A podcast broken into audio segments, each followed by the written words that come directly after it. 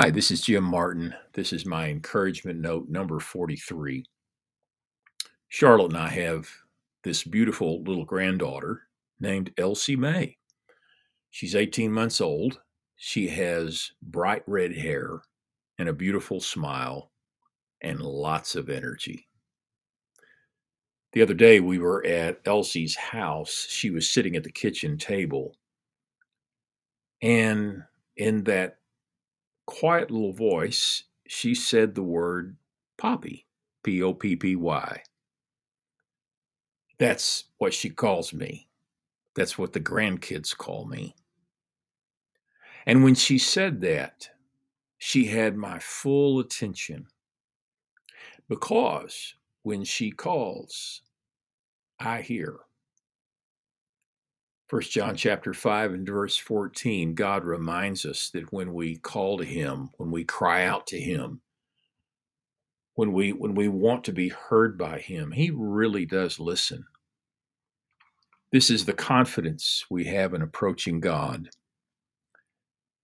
that if we ask anything according to his will, he hears us. One thing that I suspect all of us do at one time or another is we call out to God, but maybe we call out to God with great desperation.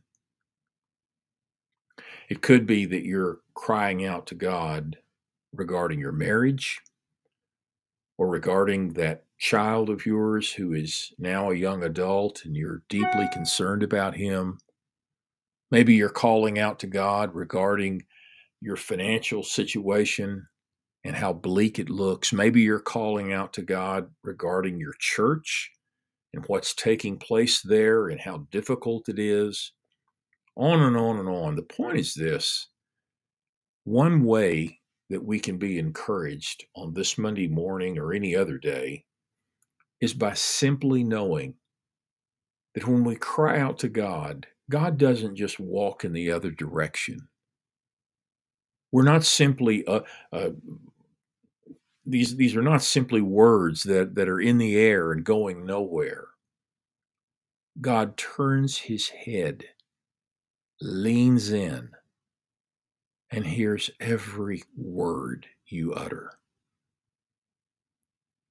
The good news this morning, or afternoon, or whenever you're listening to this, the good news is that we serve a God who hears us when we cry out to him, when we whisper to him, when we call out to him. I hope there's something in this encouragement note that blesses you today.